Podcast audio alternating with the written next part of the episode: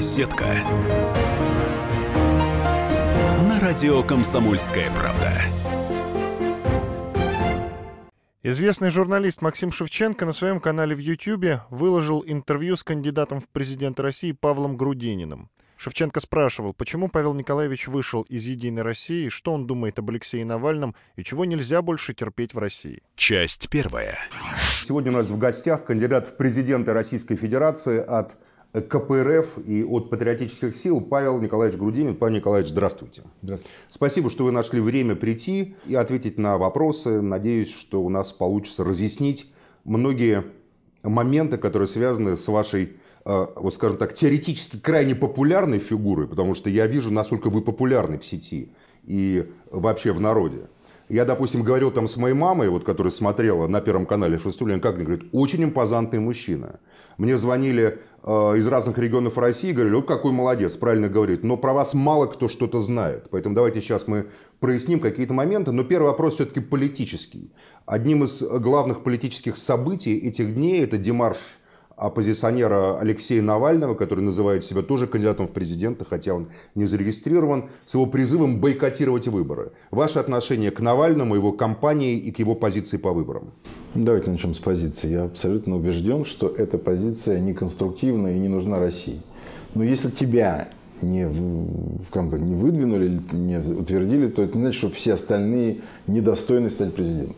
И поэтому это такая, знаете, как снобистская позиция, что либо я, либо никто. На самом деле в России очень много людей, которые достойны быть президентами, и там я уже больше 20 фамилий а, знаю. Они разные совершенно, к ним можно по-разному относиться, но они более, может быть, даже достойны, чем Навальный, занять этот пост. А вообще у нас демократия, и все решается выборами. А выборы это когда люди приходят на выборы и голосуют за кого-то не только за Навального, а за идею. И вот, например, КПРФ – это левые идеи, которые поддержаны, кстати, во всем мире, которые предложены всеми. И почему-то Навальный говорит, нет, вы знаете, никаких идей нет, только я и больше никто. Поэтому эта позиция абсолютно, на мой взгляд, неконструктивна и даже бездарна. Он э, назвал всех, кто зарегистрирован, в частности, и вас, в общей числе, марионетками Кремля. У меня вопрос, вы марионетка Кремля? Ну, это глупость какая-то. Я, конечно, видел Кремль но никогда марионеткой не был. И если вы посмотрите мои предыдущие выступления, а, значит, они говорят только об одном. Я говорю то, что думаю, и правду. Вот никто не может мне в голову вложить то, что я что-то должен сказать такое или кого-то, скажем так, обойти в своих мыслях. А другое дело, что почему-то, опять же, у Навального есть мысль, что он все время прав – а другие мнения, даже там а, полутона, еще что-то он не воспринимает. Я считаю, что оппозиция должна быть конструктивной. Если ты что-то говоришь, что-то критикуешь, ты должен сразу что-то предлагать. И если ты предлагаешь, кстати, Геннадий Андреевич Жуганов говорил о том, что вообще-то выборы – это диалог прежде всего. Это совместное решение проблем, которые есть перед нашей страной. Да, кому-то, может быть, не нравится чья-то позиция, но, знаете, в споре рождается истина. Так для того, чтобы найти истину, надо спорить, а не просто говорить, вот только так и по-другому никак. Поэтому я надеюсь, что мы, я имею в виду конструктивная оппозиция, как раз на правильном пути. Мы сейчас будем рассказывать, что нужно сделать, чтобы наша страна вышла из этого кризиса экономического, чтобы она вышла из этого а, коррупционного кризиса, из многих кризисов, в которые она попала, ну, иногда не по своей вине, иногда по своей, но все равно этим надо заниматься, поиском пути выхода, а не просто критикой. Павел Николаевич, а вы когда-нибудь получали какие-нибудь директивы из Кремля? Вы с кем-нибудь встречались на Старой площади или в Кремле? Вы согласовывали вообще свое, свое выдвижение? Почему я задаю этот вопрос? Потому что об этом пишут ваши противники с либеральной стороны. Говорят, ну понятно, Грудинин, Кремль. Слушайте, я сегодня Кремль выдвинул Грудинина. Я сегодня сюда ехал, я прочел, оказывается, что... Да но не за то, чтобы я выдвинулся, мне будет обещан или предложен, или там, значит, дан пост губернатора Московской области. Я такой глупости вообще не видел. Ну, последний раз я на Старой площади был лет, наверное, 15 назад. И на самом деле это все не имеет никакого смысла, но вот эти вот попытки сказать, что все, кроме, вот, например, Навального или кроме меня, значит, э, выдвигаются все эти марионетки. Я никогда не был ничьей марионеткой, это я вам там, детьми клянусь. Другое дело, что э, сказать какую-то глупость можно, а потом долго-долго будешь, э, ну, вроде как отмазываться. Я думаю, что на это внимание обращать просто не нужно. Хорошо.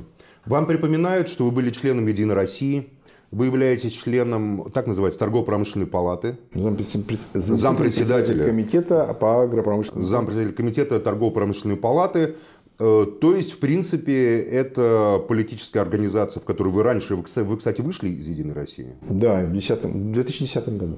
Вы вышли по политическим мотивам? До или... того, когда эту партию стали называть партией жуликов и воров. До того. Угу. А, кстати, как вы относитесь к этому бренду?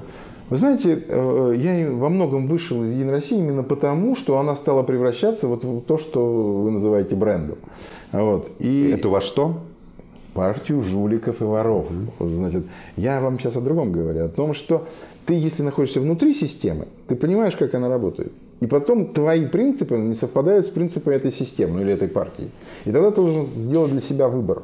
Или ты остаешься в этой системе, в партии, или ты должен выйти, потому что твои принципы ну, категорически расходятся с этим. И поскольку мои принципы однозначно расходятся с тем, что делается в Единой России внутри, том, что было тогда, я вышел из этой партии. А, причем, я вам могу рассказать секрет. Они Расскажите. сначала хотели меня исключить. Но меня об этом не предупредили. Потом мне объявили выговор строгий. Они хотели, чтобы я снял своих работников с муниципальных выборов. А поскольку по закону это запрещено, я сказал, я буду действовать по закону. И я получил выговор. Потом меня... От кого? От областного комитета Единой России, как он там сейчас называется, я не помню.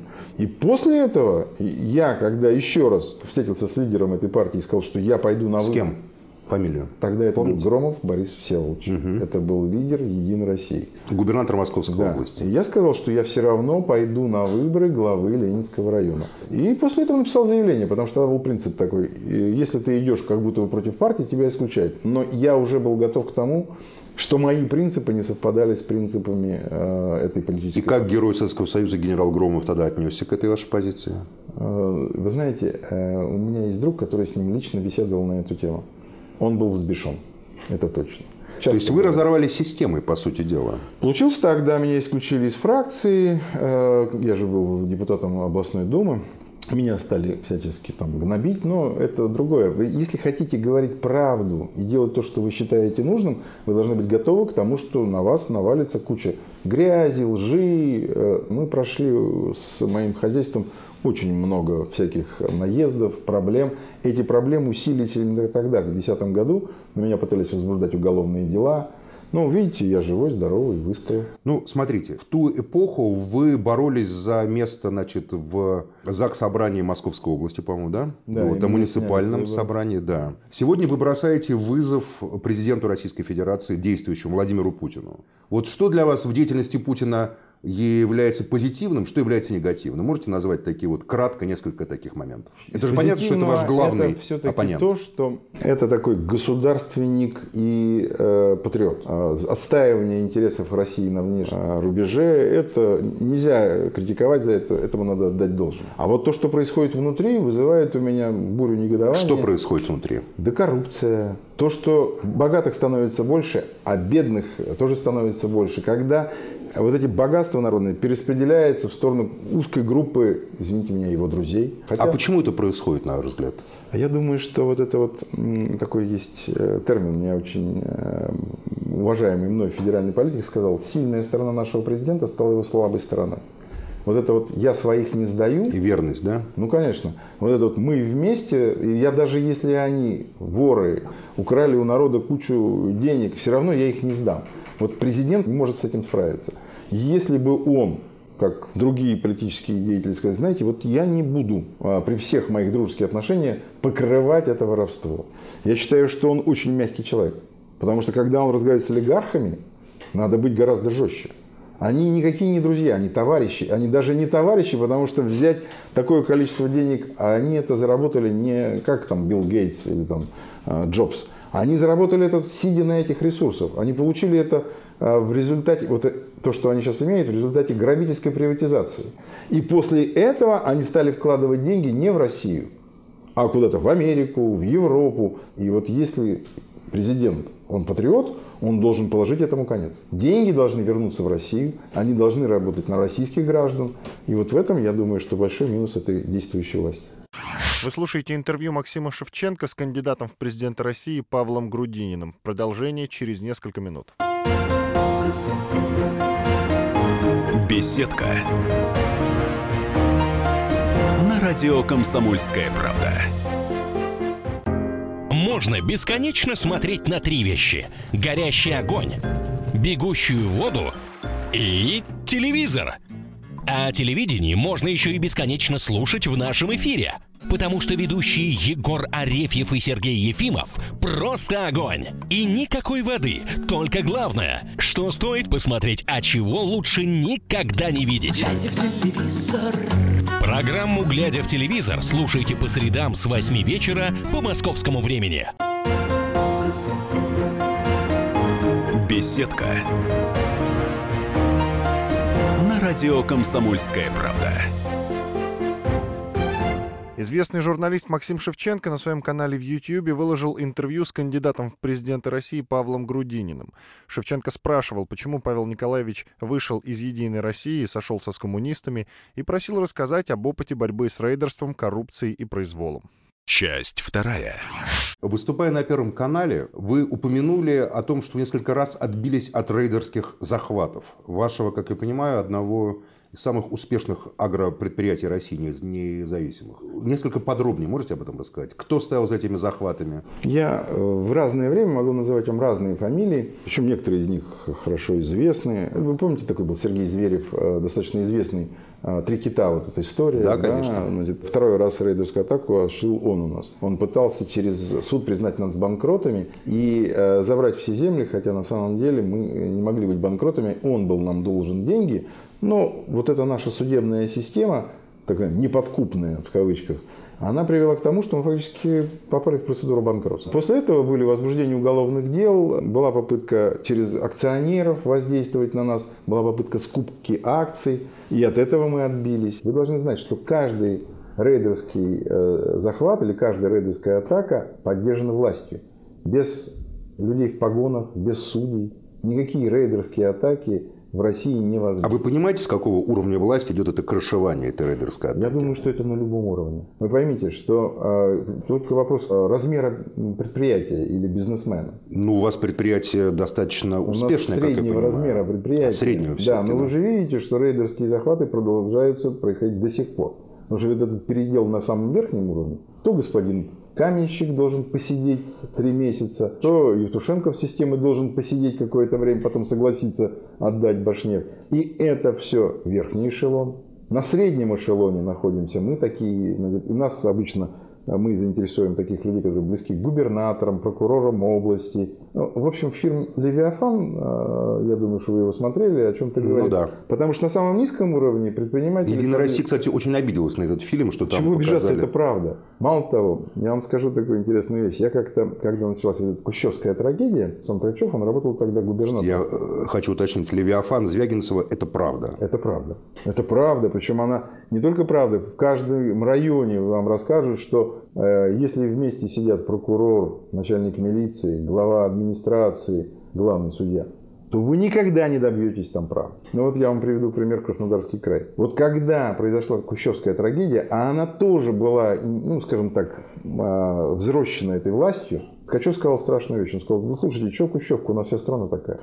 Действительно, вся страна в результате того, что нет законности, люди думают прежде всего, ну я имею в виду власть имущие, о себе, о своем кармане. Все это привело к тому, что мы живем, ну как предприниматель развиваться, если он не может а, быть уверен в завтрашнем дне. Потому что как только у тебя успешное предприятие, тебе приходят и говорят, слушай, минимум дай денег э, взятки, максимум давай забирай. Вы предприятие». сталкивались с коррупцией такой прямой? К вам приходили, говорили, вот, Павел Николаевич, дайте там взятку и, допустим, вот что? А мы на самом деле себя позиционируем так, что нам предложить невозможно. Знаете, вот если идет стройная, красивая девушка, но она строгая, то к ней не подходит, э, ну, скажем так, с непристойными предложениями. Мы примерно так же. Мы просто себя позиционируем так, что к нам просто с этими предложениями не приходят. Но есть другое.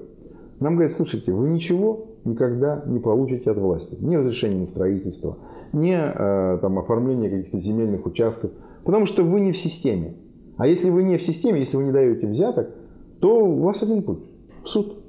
А в суде ты идешь, если мелкое дело, да, ты можешь найти правду. Но если дело интересное, крупное, Кому-то интересно. кому-то интересное, то вы никогда там правды не найдете. Вот проблема.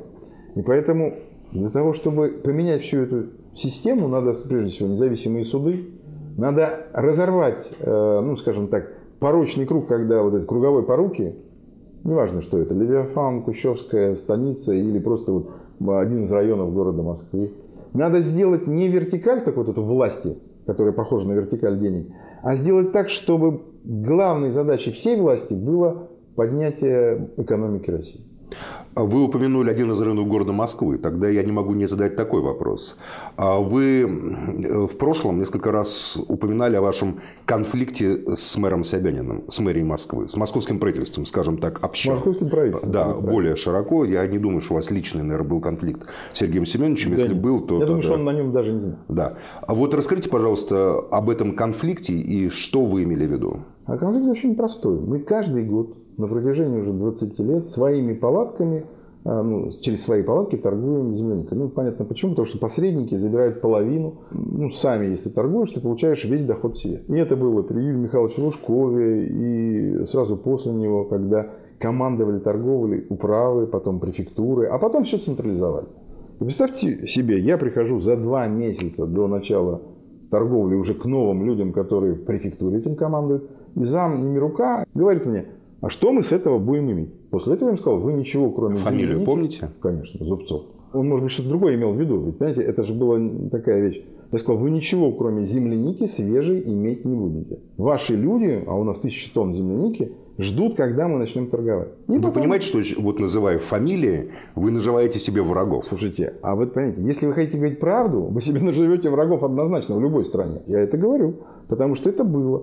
А потом интересная вещь произошла. Они сказали, слушайте, оказывается, есть закон Российской Федерации, по которому мы не можем, мы должны тендер провести. А тендер мы провести не успеваем. Ну, так получилось. То есть вы не участвуете, вы не можете продавать? Нет, никто не может торговать. Никто не может. Никто на улицах не может торговать. Причем они сослались на Федеральную антимонопольную службу. Угу. Тогда Петросян был руководителем ФАС э, Москвы. Я пришел к нему и сказал, нет, это, неправда. Мы не запрещаем, есть 19-20 статья закона о преференциях отечественному производителю. Они могут это сделать, но им нужно выпустить постановление э, Сергея Семеновича Собянина. А мне сказали, знаете, постановление три месяца готовится. И я так быстро не могу. Я говорю, подождите, у меня через месяц уже земляника, вы будете постановление готовить три месяца. К тому времени, когда вы его подготовите, мне уже не надо будет. Схема знакомая для многих бизнесменов, да. предпринимателей. И, и чем произошла интересная вещь. Да. То же самое, что всегда происходит в России. Когда средства массовой информации, приехав в совхоз, а это такой тоже э, информационный повод, э, созрела ягода, увидели 30 тонн земляники стоящей, я не могу ее продать. А Москва сидит без земляники. И тогда э, Геннадий Андреевич Зюганов и Владимир Жириновский на э, трибунах, ну и в том числе в информации, то есть в информационном поле, сказали, слушайте, что за безобразие такое? Это был как раз тот год, когда ввели санкции. И когда действительно вроде как нужно было поддержать отечественного производителя. Знаете, что сделали? Нам без всяких бумаг разрешили торговать. Сказали, только не выступайте. Один чиновник сказал, слушай, не только Жириновского сдержи, с Геннадием Андреевичем. Я говорю, а как я их сдержу? Вы же сделали какую-то глупость. Вы что, думали о том, что происходит? Вы не можете... Если это глупость, конечно. Я думаю, что, понимаете, как это была попытка давления, но они не ожидали, что такой будет эффект. И я могу сказать, что это не прекратилось. Если сейчас взять Московскую область, это давление на бизнес, это абсолютное непринятие э, ну, законов здравого смысла, оно увеличилось вот, э, с приходом Воробьева, например. Мы каждый день тратим время, силы на то, чтобы бороться с этим безобразием.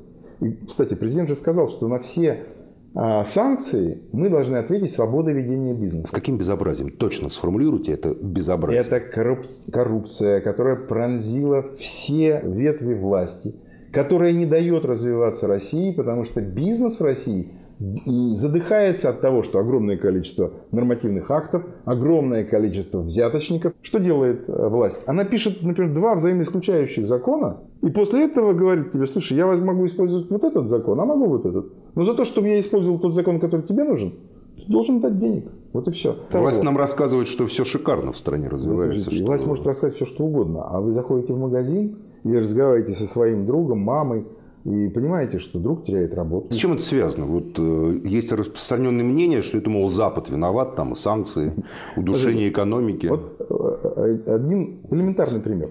Приходит э, начальник налоговой э, инспекции в президенту и говорит, что мы за это время, за 11 месяцев собрали больше налогов, чем в прошлом году. Все знают, что экономика находится в тяжелом положении, что у э, предприятий нет оборотных средств, а приходит, говорит, мытарь, что он собрал больше денег.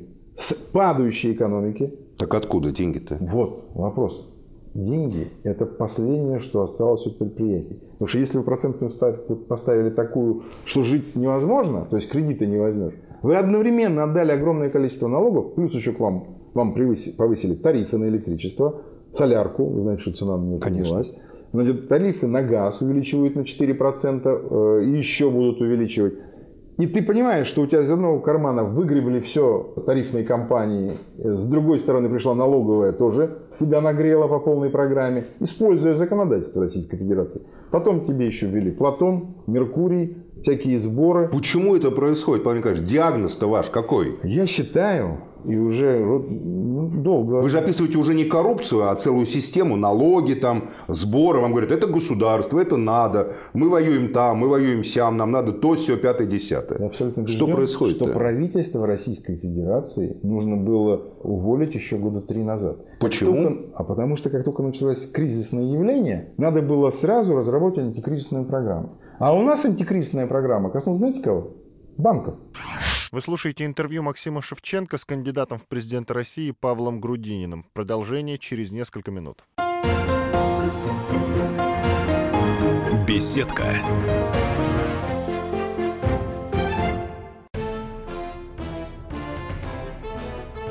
Товарищи солдаты и офицеры российской армии.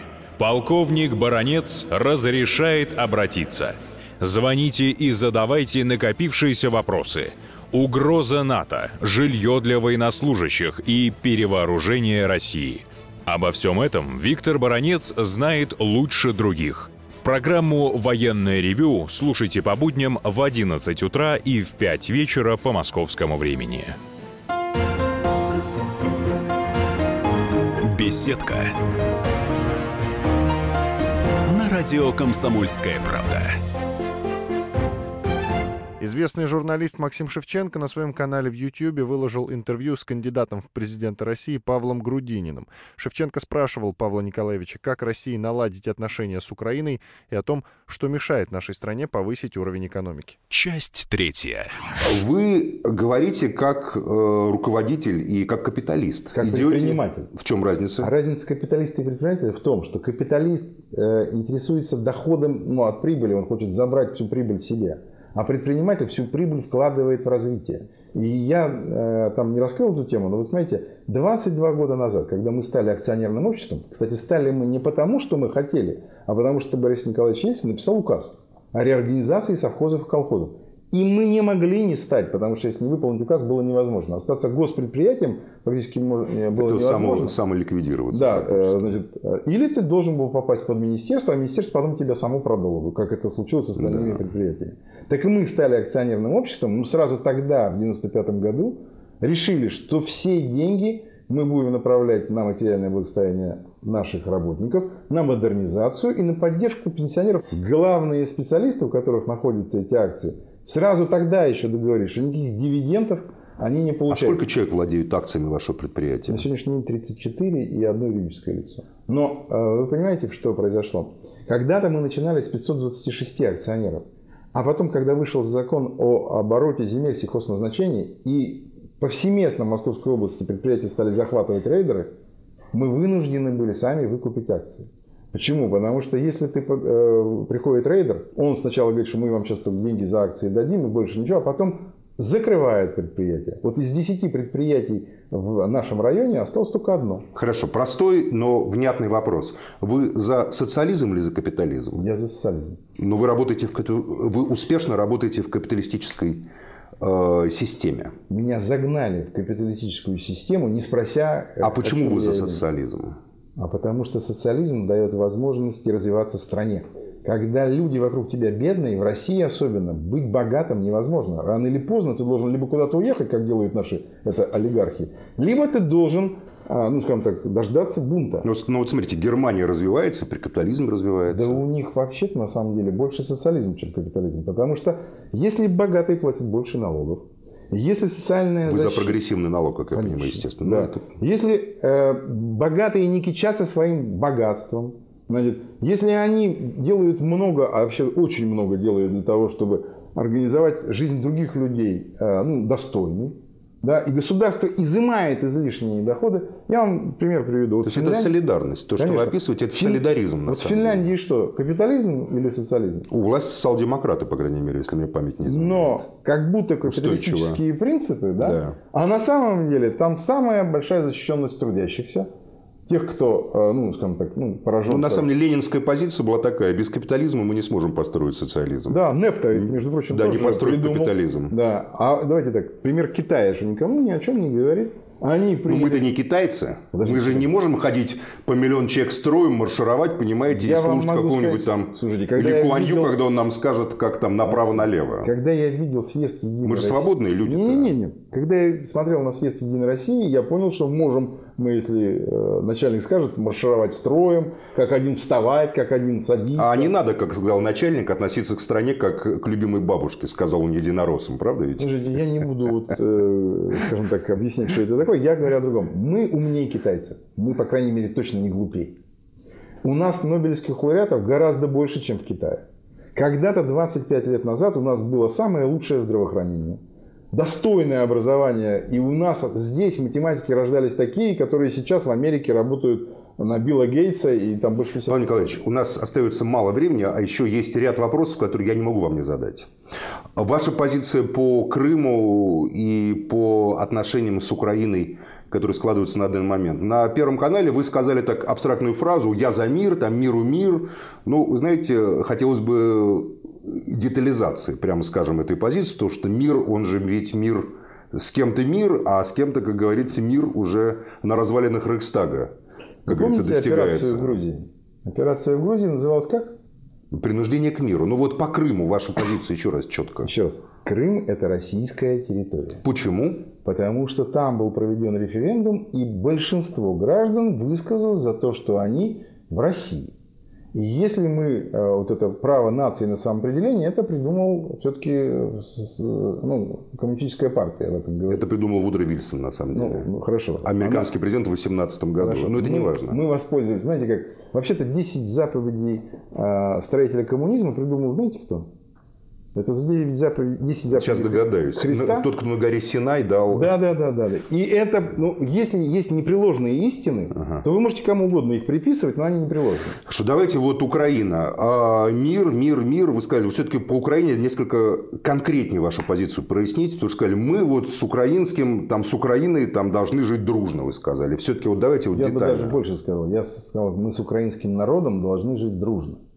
Он говорит, Но э, мы же подписывали Минские соглашения. Я думаю, что это абсолютно правильное было решение найти путь выхода из этого кризиса. То есть Минские соглашения, вы считаете, это платформы для Конечно. разрешения Но если эти? Минские соглашения не выполняет украинская сторона, значит, нужно продолжать с ней вести переговоры. Понуждение к миру должно быть. Никуда не денешься, потому что я абсолютно убежден, что вот это вот, я уже сослался, если вы видите о Первом канале, на а, один из тезисов Владимира Ленина. Все равно нельзя жить в состоянии войны с народом, который по определению тебе дружественный, который является твоим братом.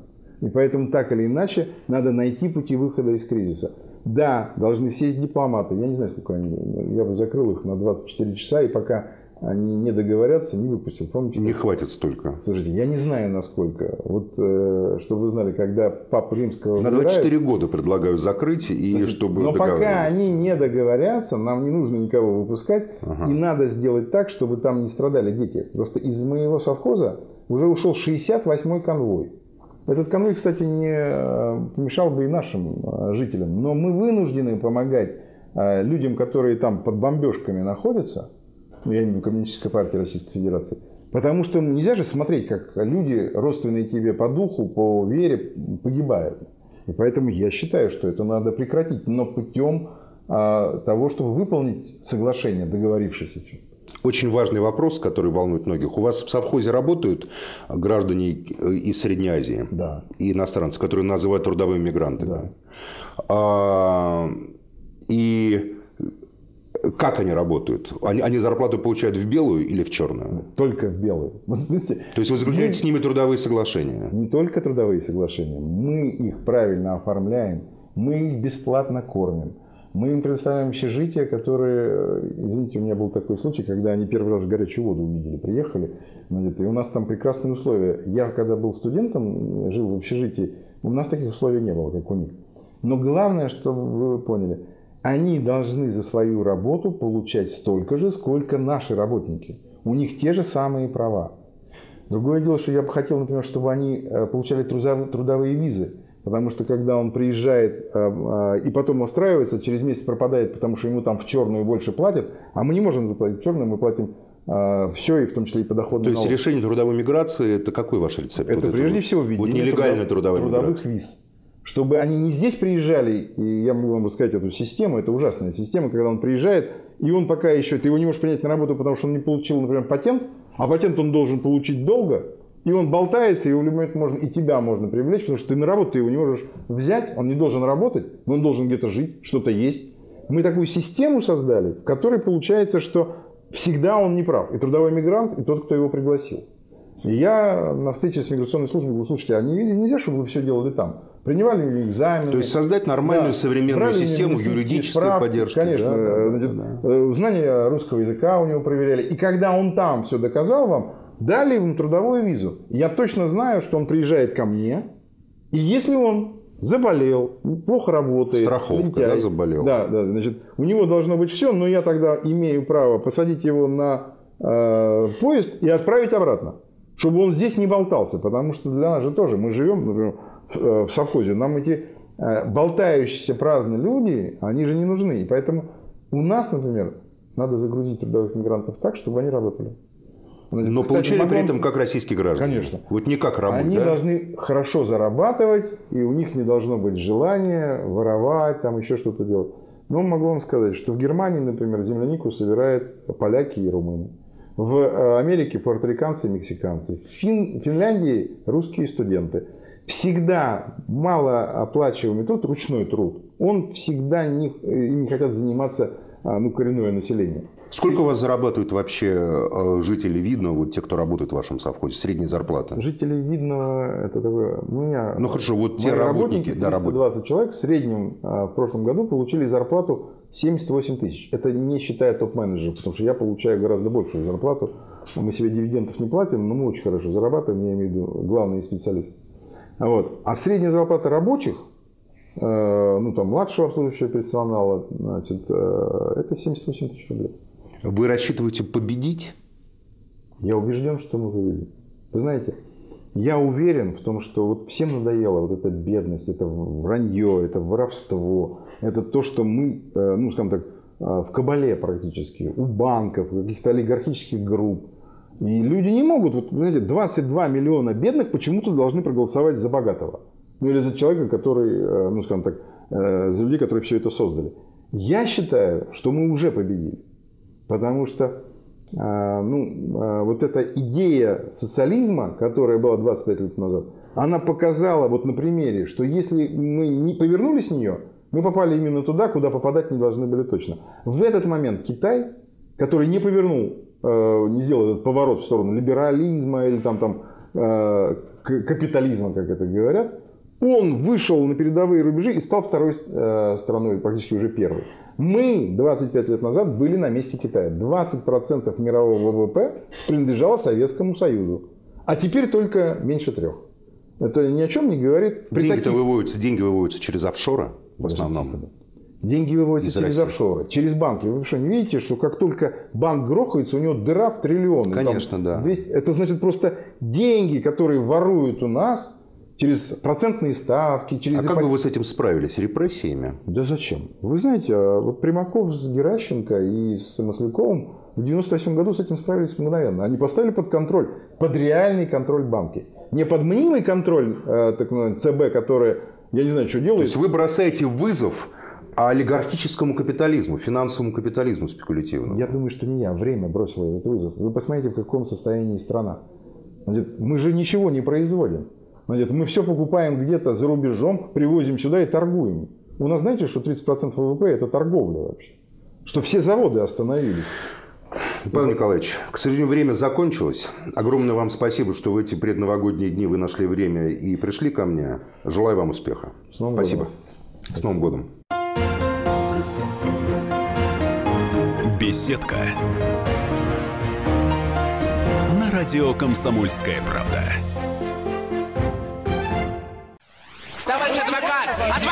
Спокойно, спокойно. Народного адвоката Леонида Альшанского хватит на всех. Юридические консультации в прямом эфире. Слушайте и звоните по субботам с 16 часов по московскому времени.